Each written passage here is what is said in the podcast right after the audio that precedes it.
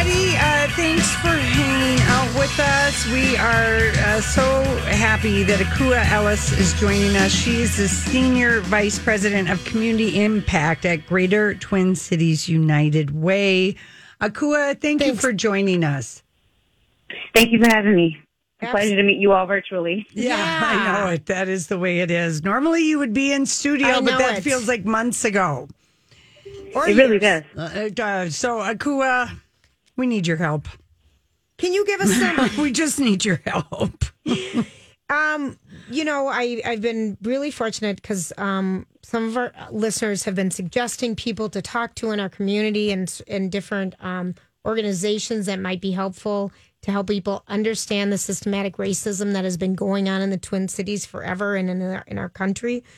And um, Kelly was fortunate enough today to um, say that you would be someone that we should really talk to because you, um, you know, maybe give everybody a little background on your role with the uh, Greater Twin Cities United Way. Sure.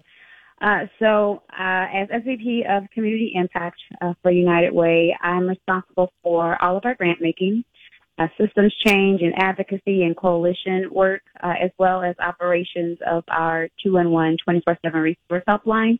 And all of that work is in service to uh, a focus on household security, educational success, and economic opportunity. That's a, that's a That's lot. a lot of work. That's I a- know. I know it. I know. I it. have a tremendous team to help drive it all. That that's good. So uh, you know, as a leader and and person of color, focusing on helping people in the Twin Cities who do experience injustice and equi- and inequities, w- w- share with us, you know, just your point of view on what we all saw happen last week with the murder of George Floyd. Yeah. Uh, so, you know, even more specific than being a person of color, I'm I'm African American, so I'm a black woman. I'm a black mom, uh, mom of a, a son who is cute and squishy uh, and thoughtful and empathic, and also larger uh, than most kids his age. And it's hard for me sometimes uh, to think about what this world will be like for him when he's no longer cute and squishy, uh, but seen as a threat. Uh, and so what people saw play out on the news and on social media over and over again was uh, my worst nightmare and an all too familiar scene.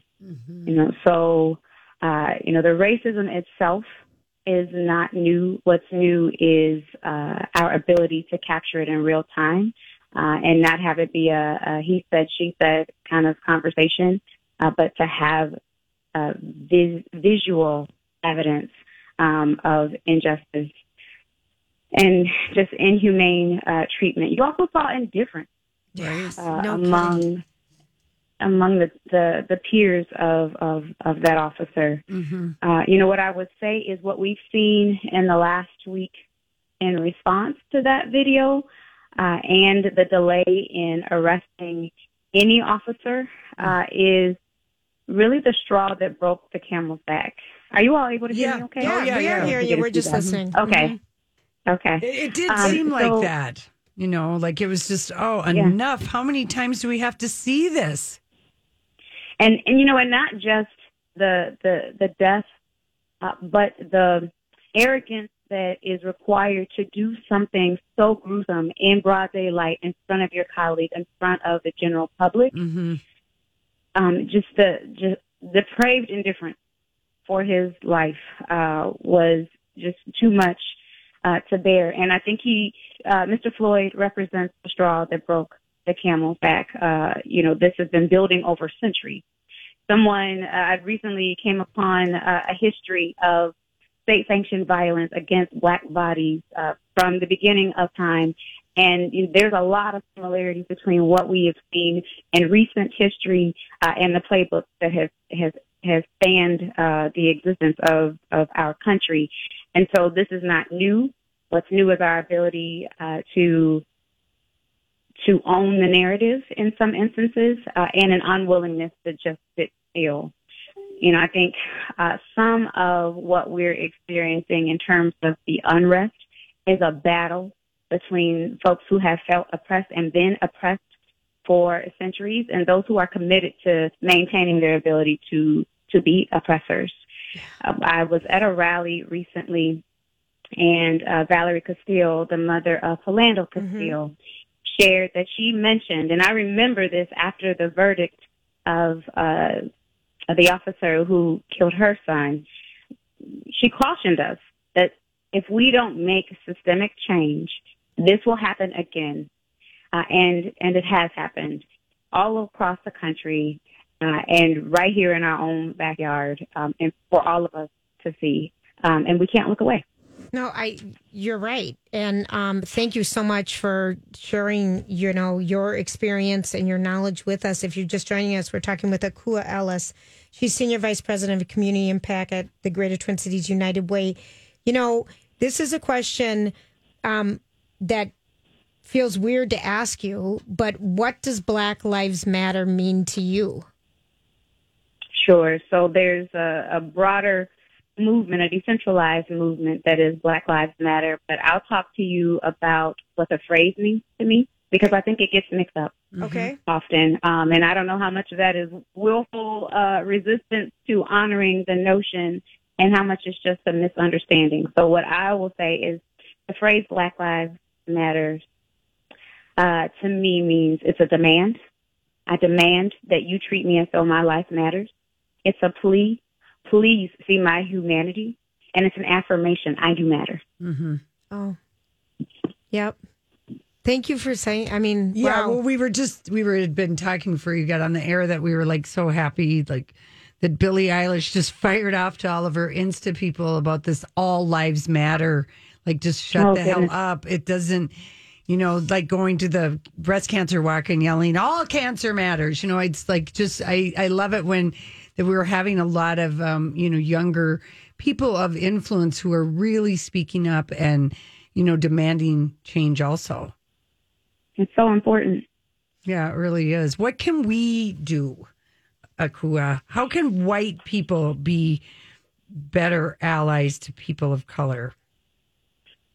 How much time do we have? No, we got time. we got time. you know, there are a couple of things, and one is a a, a really nice segue to this this last point uh, that was made, in that I my sense when I'm applying a, a lens of empathy to the the response of others who would, would say all lives matter in response to Black Lives Matter is that it is a diminishing of a unique experience. Mm-hmm. And it's often, in my observation, um, in service to resisting uh, change. It well change, but also it's resisting an uncomfortable conversation. Mm. Yep. It's resisting reckoning with an uncomfortable truth. And so one of the things, a very simple thing that uh, your listeners can do and, and, and other white folks can do uh, is to resist the urge to minimize uncomfortable conversation.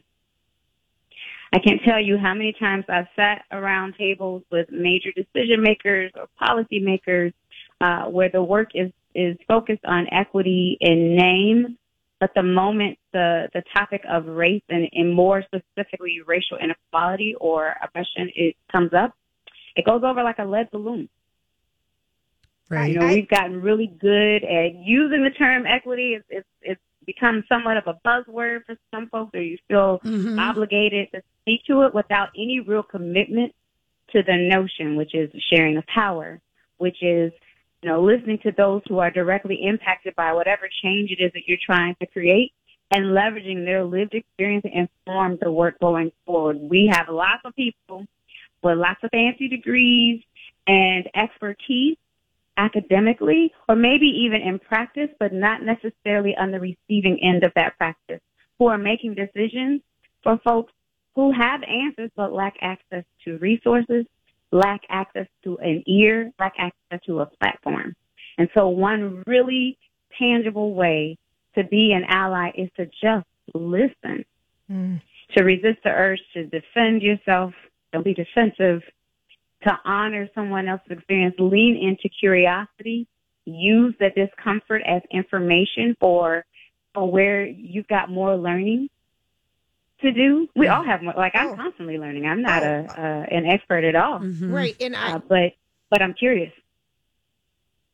this those that just makes so much sense. But Lori and I know like our shows have been really difficult. I mean, this is a really difficult time because we don't have um not that we don't have it's it's a difficult conversation Well, to have. We're, We're- yeah, it, it- we're usually you know just entertainment and pop culture, and we're Yeah. not really you know that serious focus. But everyone you know needs to get serious and focus and have the conversation and demand the change. And you know, I I don't know if this will be one of the steps, but. I mean, we damn sure need to get out and vote and vote in local elections because the a lot of the policy Absolutely. that starts starts at a local level and it matters who gets elected.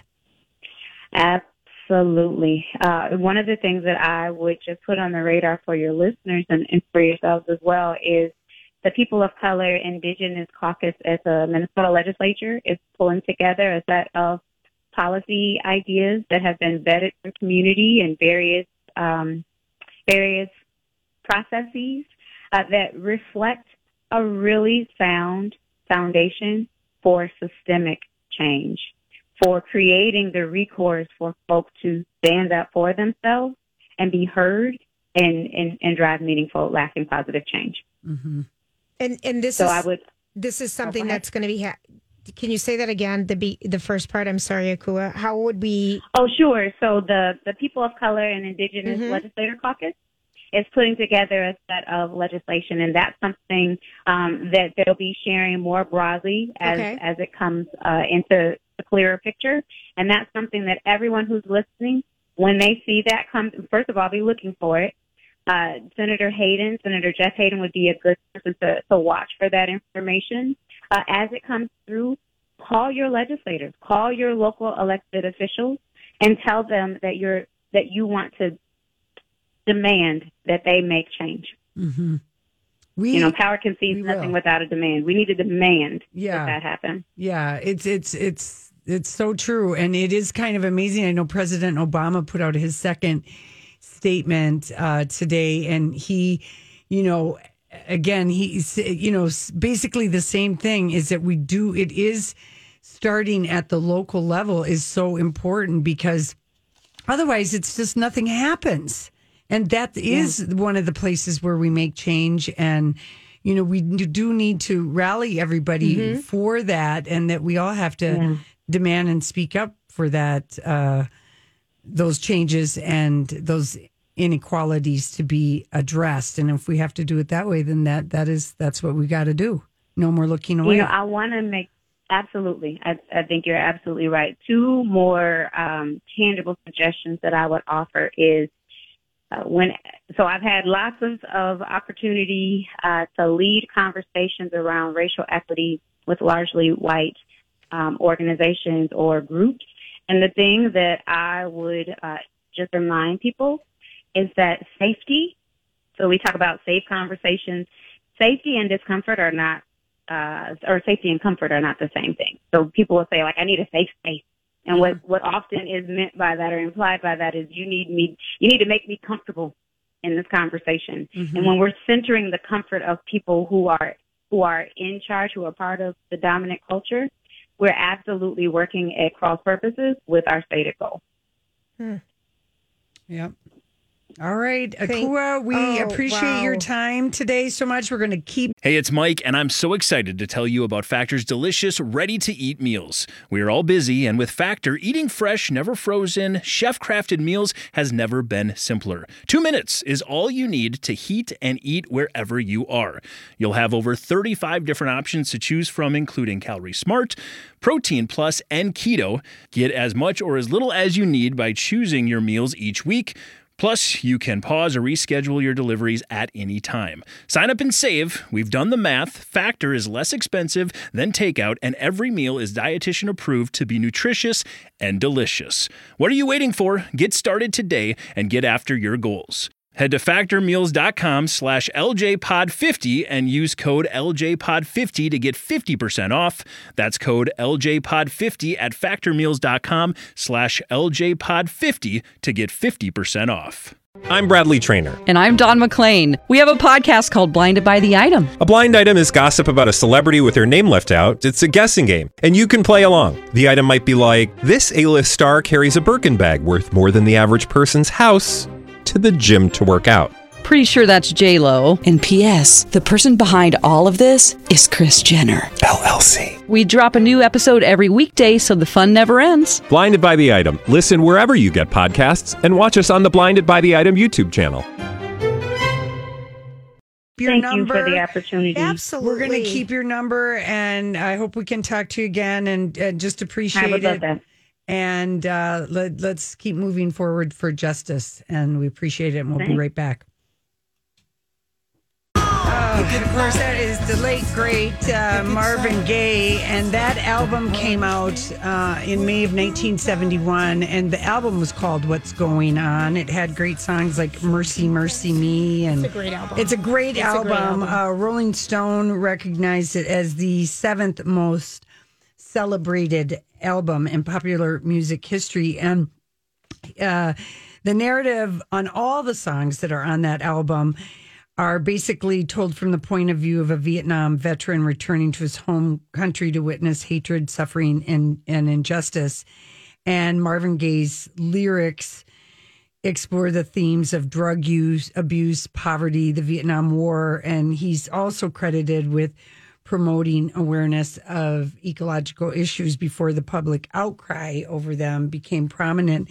And it's interesting with the song um, how it happened, the conception of the song. So while traveling with his tour bus uh, with the Four Tops on in May of 1969, Four Tops member Ronaldo Obie Benson witnessed an act of police brutality and violence committed on anti-war press protesters who'd been protesting at Berkeley's People's People Park and was later called Bloody Thursday. And Benson later told an author that was doing a book on uh, the, on him, I saw this and I started wondering what was going on, what is happening here, and um, basically why why are we sending kids far away from their home? Why are they re- attacking their own kids in the street and returning to Detroit? Motown songwriter Al Cleveland wrote and composed the song based on his conversations with Obie Benson of what he'd seen in Berkeley. Benson sent the song to the Four Tops, but the bandmates turned it down. Oh, they did. My partner said it's a protest song. I said, no, man, it's a love song. It's a love song about loving and understanding. I'm not protesting. I'm not, I want to understand what's going on. So Obie Benson from the Four Tops offers the song to Marvin Gaye. Uh, they had gone, they had a golf game together, and um, Obie played the song to Marvin on his guitar. And um, Benson, he convinced Gaye that it was his song, and the uh, singer responded by asking for partial recording credit, Oh, which Obie allowed. And then uh, they added a little musical composition and they added some melody and lyrics to confirm. To, so Marvin Gaye could express his disgust Yeah. also. So it, they re- it really was he he tweaked and enriched the song. But so that is the song. that is quite a great song, isn't it? That I is mean, really oh, is. yeah. Um, okay, so um, all right, boy, ta- talk about someone who has absolutely just been on on fire. Uh, Don Lemon from CNN, he called out um, specifically on his show. I think it was yesterday. Um, very impassioned. He basically called on uh, Hollywood elite, black Hollywood, the wealthiest people in the world. He's like, "Where are you? You've got young people putting yourselves on the on the line." And he said, "There's been so much strange silence." And he revealed he didn't reveal the names, but he did say a number of people have declined to appear on his program to talk about the protests. Hmm. He said a lot of people I asked to come on the show to talk about this wealthy celebrities, wealthy political people. They said, Oh, I can't do it. I'm mad. I don't want people to see me mad. It might hurt my business. Or I'm so upset I had to go to my country house. I just can't do it. And he's like, oh He's like, where are you? Why aren't you fighting? If for these young people, if you don't do it now, when are you going to do it? If you're a millionaire or a gazillionaire or a movie star or a politician, you don't step up now. When the hell are you going to do it? then he specifically asked a number of celebrities to use their visibility, although he apologized in, in advance if they had in fact openly spoken out.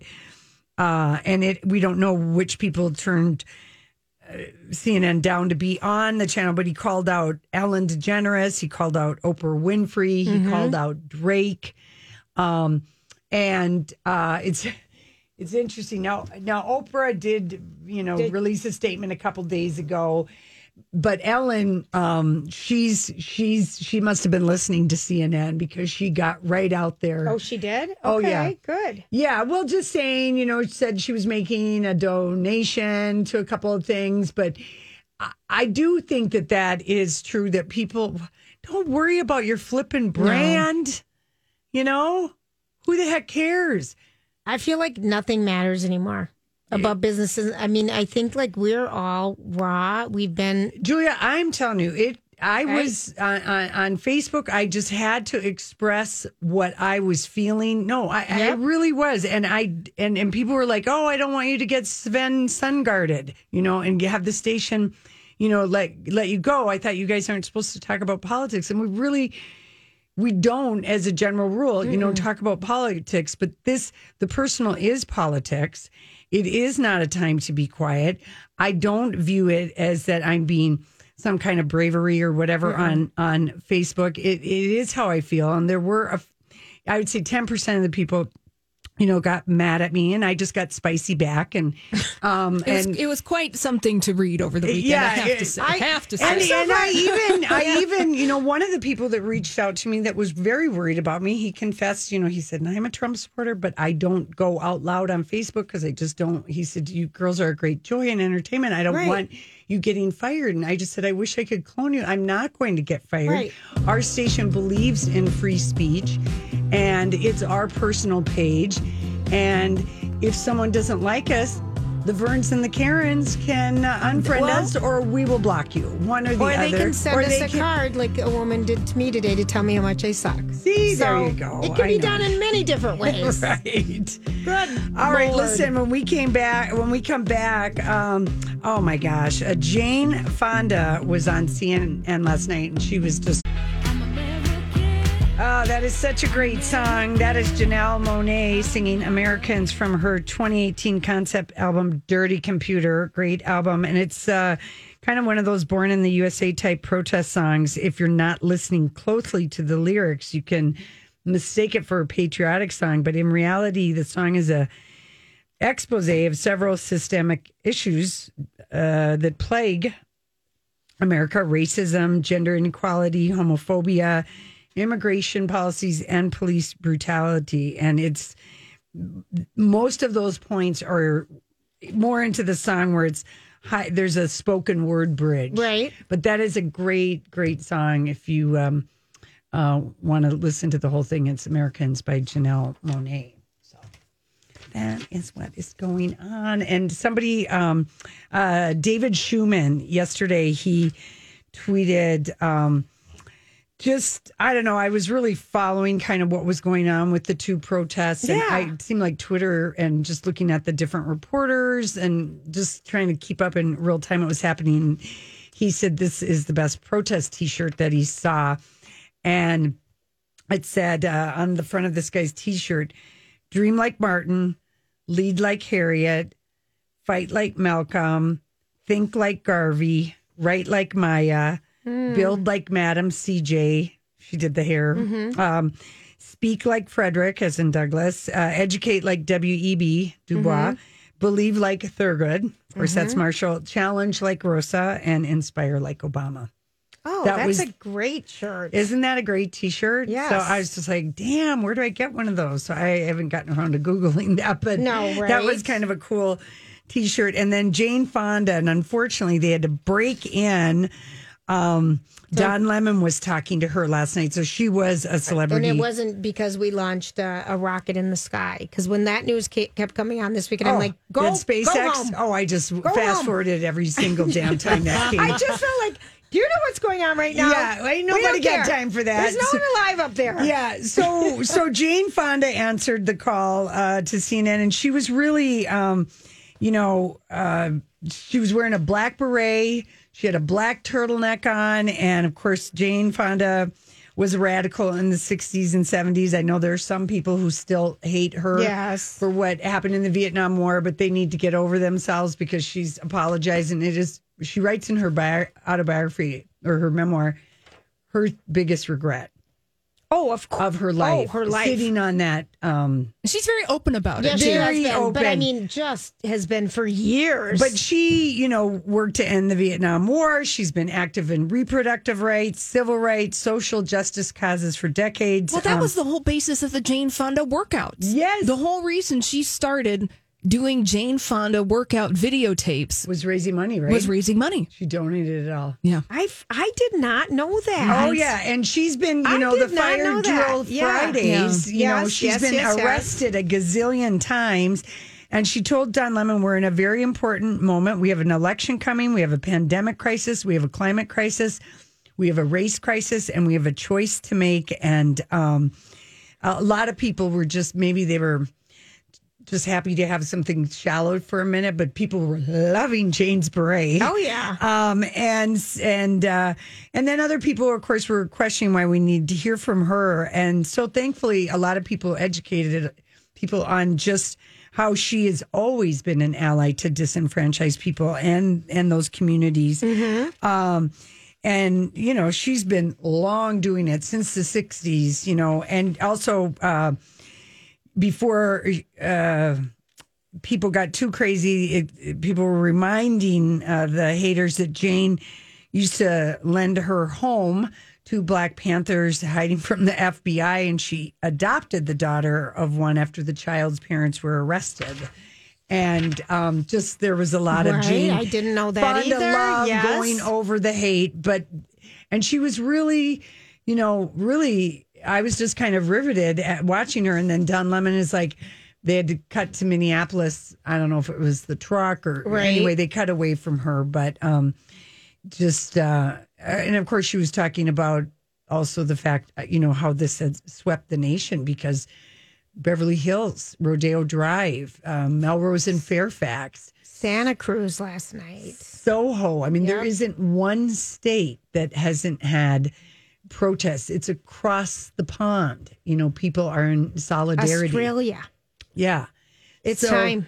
Yeah. We I need a change. If you want to know where people's hearts are, I feel like that is like the whole world is rising up. And if you aren't, you're you're going to be left behind Yeah. because you're not on the right side of anything.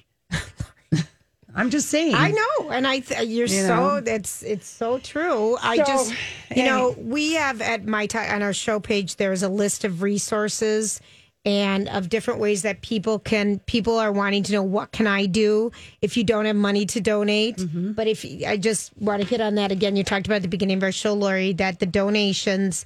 Um, to the businesses destroyed by the looters and rioters in, in Minneapolis on Lake Street have surpassed two million. They're going to need a gob more, of course, but that's a great start. Um, Twenty-seven thousand different individuals have gone online and made a donation. Is this the We Love Lake Street? Yep. Or you can go to Give Minnesota, and then it's Lake Street Council. So that's that's one way that people are, um, and the organization can't. I wonder are they doing the same thing for like Midway and University? That because there We are need a to- lot of, oh, of it's little so many. little family or individually owned uh, places over there, Right. And, well, I'm and going pockets. to look that up. We don't have the answer to that yet. You know, I will say that, and I'll retweet this out. There are a lot of good Google Docs that have been created by people that share tons of resources. So I am saying that, so let's see, Neighbors United Funding Collaborative is. Uh, helping Midway and Union Park small businesses and nonprofit communities rebuild their storefronts. So there are entities out there that are helping the Midway and that are helping neighborhoods in St. Paul. So I'm going to retweet this, and Okay. you'll be able to find the resources there. Thank you, Holly. Thank you very and much. also, um, you know, Target, they're talking about they've had, you know, stores completely destroyed. They're still closed. Some of the many of the other stores are still closed, but they plan to pay the displaced employees um, for up to 14 days. It's something Mm-hmm. um, during this unrest where they figure out what they're going to do if they're going to open reopen the stores or you know because they've been. My friend went, um, my neighbor went down there and she said it, when they went into the Target, they just stepped into like a half a foot of water mm-hmm. and just you know trying to get all the um the trash out of Yeah. the parking lots and everything and it's just Our buddy Tony Zaccardi from Palmer's Bar Yes. was on with uh, John King from CNN this morning. I know Holly, you couldn't have seen it because you were on the air, but I, I watched him and uh, he was right on at uh, at eleven oh five, and he said in the Cedar Riverside, and of course that's you know a lot of Somalian, and Oh, yeah. all independently owned businesses and stuff. They've been standing guard for Yeah, basically I- three nights. I actually saw And they've been doing that Yeah. in other neighborhoods and other places to protect the businesses because there was this worry that the the the bad actors, if you will, um, that that could be intent on going after the places that uh, have Black Lives Matter or Sure. Black owned or minority Sure. owned. So they've been um, you know, standing guard. But I was just like so happy to see Tony. He was inside Palmer's and the Hamm's bear was behind him. And, you know, he just was, uh, he's just such a great guy. And it was just, I was glad that, you know, John King, that they're reaching out because he's, Palmer's is only like a mile from, no I know you know, where the, where everything happened and there was so much uh, destruction and that kind of thing. So, And this was kind of this was a nice it's a Hollywood angle, but Blake Lively and Ryan Reynolds gave two hundred thousand dollars to any NAACP to help the legal defense fund. NAACP. I know. I, Julia, I was going to say that, but my brain I'm I'm really off, so I want to apologize. Um, yeah, How much money? two hundred thousand dollars. Um, to help people fight in the legal funds if people have been arrested over the George Floyd protests. So that's wonderful. I Yeah, think. And Chrissy Teigen did the same thing. Two Yeah. hundred thousand. Yeah. Yeah, no, it, it's it's very it's very good. Um, but he- because the people will will will need that, you know, because there were people that were like, okay, I'm going to be arrested. I'm just going to, you know, I'm that that was the plan. Mm-hmm. You know, to be arrested. sometimes. Exactly. And they said, you know, we've never had to worry about preparing our children for different rules of law or what might happen if we're pulled over in the car. We don't know what it's like to experience that life day in and day out. And we can't imagine feeling that kind of fear and anger, which I think this is hitting me hard. We're ashamed that in the past we've allowed ourselves to be uninformed about how deeply rooted systematic racism is. We That's from Blake and this is Blake and the, um, them. And, you know, we want to educate ourselves about other people's experiences and talk to our kids about all of it, especially in their own community. So yeah. that was good. Somebody uh, said something to me on Facebook about why don't you go back to talking about the Kardashians, and then it's several several people just say, "Well, let's talk about it," because Kim Kardashian has become a, an advocate Yep. for social justice Change, and prison yes. reform, and so they put all the you know kind of this. Uh, you know, kind of a whole uh, thing about everything that Kim has done, and she did issue a statement on I think it was maybe Friday on Instagram to her 173 million followers. Wow. Um, that was very very poignant and just you know that she's angry and more than angry infuriated disgusted exhausted and um she wants to use her voice to amplify the voices of and it was really well well said and i'm glad she's keeping kanye Out of it. out of it Oh, same. because we don't need any Kanye ramblings No. right now. He write your music, Kanye. Be a dad to your kids, and you know, like I feel she's she's good at she the. is she's a good. good communicator. she really is. She really is. Lady Gaga also. Uh, she a lot uh, of things. You know, she she did an Instagram. Uh, she only has forty two million followers. So just like looking at the difference between oh, wow. Kim Only.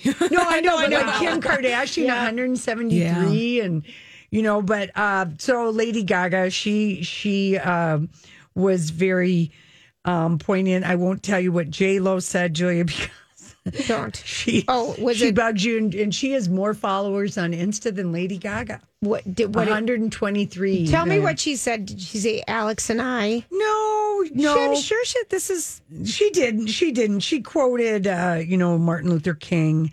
Um, I have a dream that my four little children will one day live in a nation where they will not be judged by the color of their skin, but by the content of their character. And I just, Yeah. for me, the poignancy of that is just thinking how long ago that was, and yet how relevant it is right now. still the same damn thing. So anyway, she she uh, had that to say, and then um, as I said earlier, that um, uh, President Obama uh, puts put out uh, his second statement about, and he, it was published on Medium today, addressing the protests nationwide, and his message overall stressed the importance of voting, participating in politics at the local level, where decisions on ground level criminal justice and police practices are formed. He writes the bottom line is if we want to bring about real change, then the choice isn't between protest and politics. We have to do both.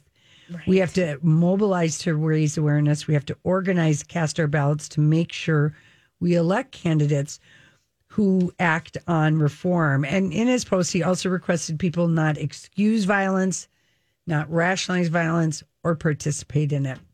And then he, his posts linked up to a toolkit developed by the Leadership Conference on Civil and Human Rights that was based on a task force uh, that Obama formed when he was, you know, the current president, and also to resources at the Obama Foundation to help young a- activists sustain the momentum by channeling their energy into concrete action. So Great. That statement is everywhere. Yeah. Um, and uh, he also called out, you know, police in cities like Camden and Flint, where you know they took they kneeled, they took a stand, and so it was very reasonable and ah, there's a little Bob Marley, and of course this song came out in 1973. Get up, stand up, and uh, Marley wrote this song while touring Haiti according to his girlfriend, deeply moved by the poverty in the lives of the Haitians. And uh, it was usually in a Bob Marley concert. It was the last song performed. Uh, it was the last song Marley ever performed on stage on September 23rd, 1980.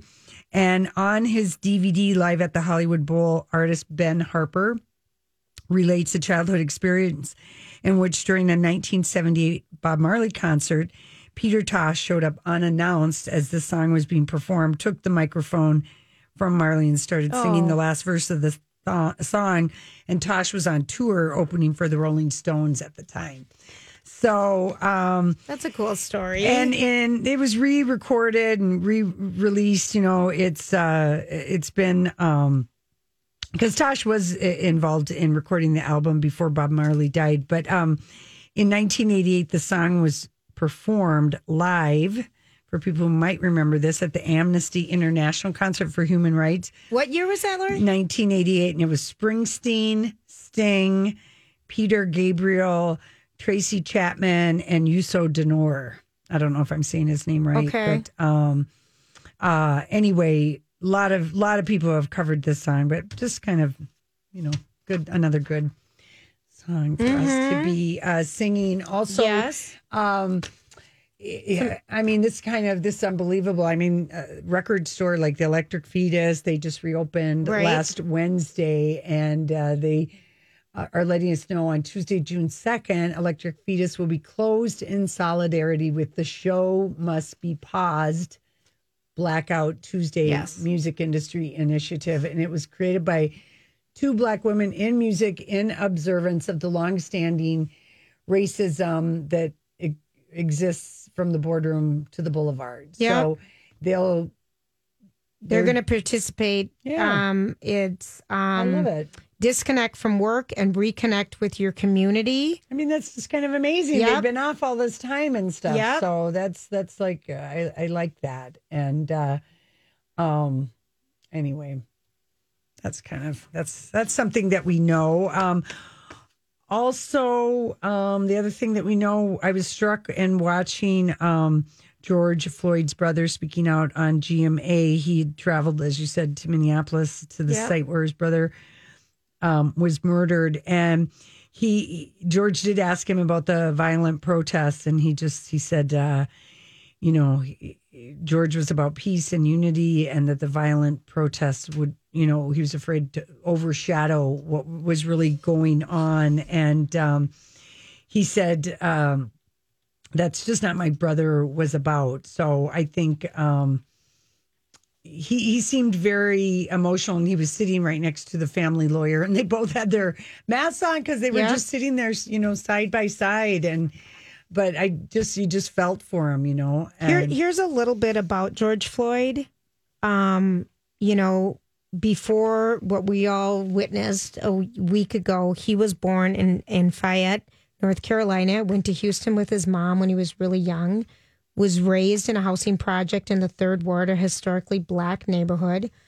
Went to um, the elementary school, Frederick Douglass Elementary School, and his second grade teacher's name um, was Winnell Sexton. And after she heard about George Floyd's um, death, she posted on Facebook effects simile. I mean, when's the last time we heard that word? Um, of her pupil's composition book for Black History Month. She taught George. she kept that. Yes, when I and it said, "When I grow up, I want to be a Supreme Court judge." Floyd wrote. Um, when people say, "Your Honor, did he rob the bank?" I will say, "Be seated." And if he doesn't, I will tell the guard to take him out. Then I will beat a hammer on the desk, and everyone will be quiet. And she mentioned how saddened and appalled she was when she saw the video of her pupil's death. She said she went right upstairs and put her hands on the paper of his. I always keep some mementos from my students. I remember I always told the children during Black History Month, well, we have studied all these famous people. What kind of famous person will you be in the future? Oh, wow, that's really something. Wasn't that something?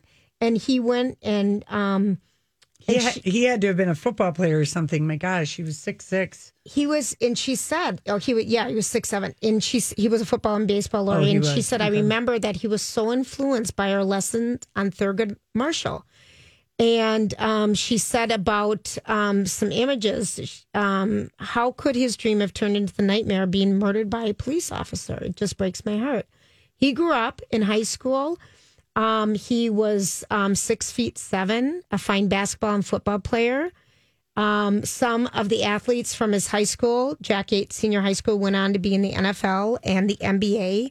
He attended um, South Florida Community College, where he hoped to play basketball, but he gave up on community college after a year and then tried Texas A&M in Kingsville and finally returned home to Houston.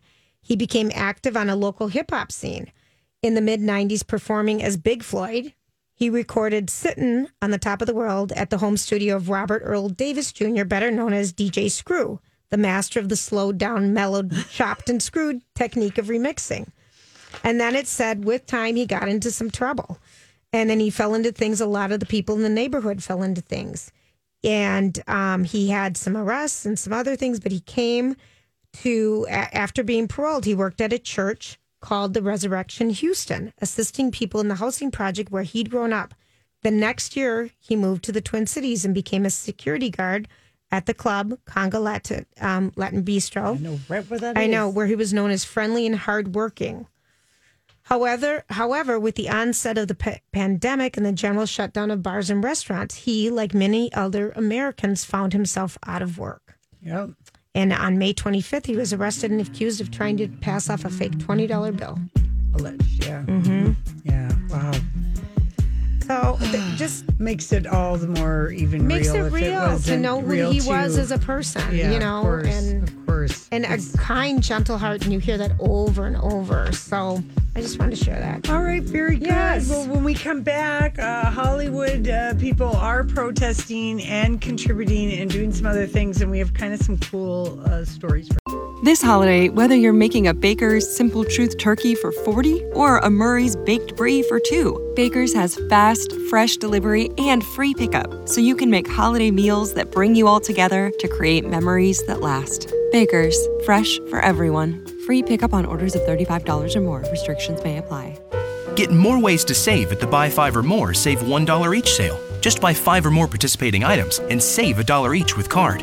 Baker's, fresh for everyone. Venture X from Capital One is the travel card for people always asking, Where next? You earn 10x miles on hotels and rental cars, and 5x miles on flights booked through Capital One Travel, and 2x miles on everything else you buy with Venture X. Plus, receive premium travel benefits like access to over 1,300 airport lounges. The Venture X card from Capital One. What's in your wallet? Terms apply. See CapitalOne.com for details.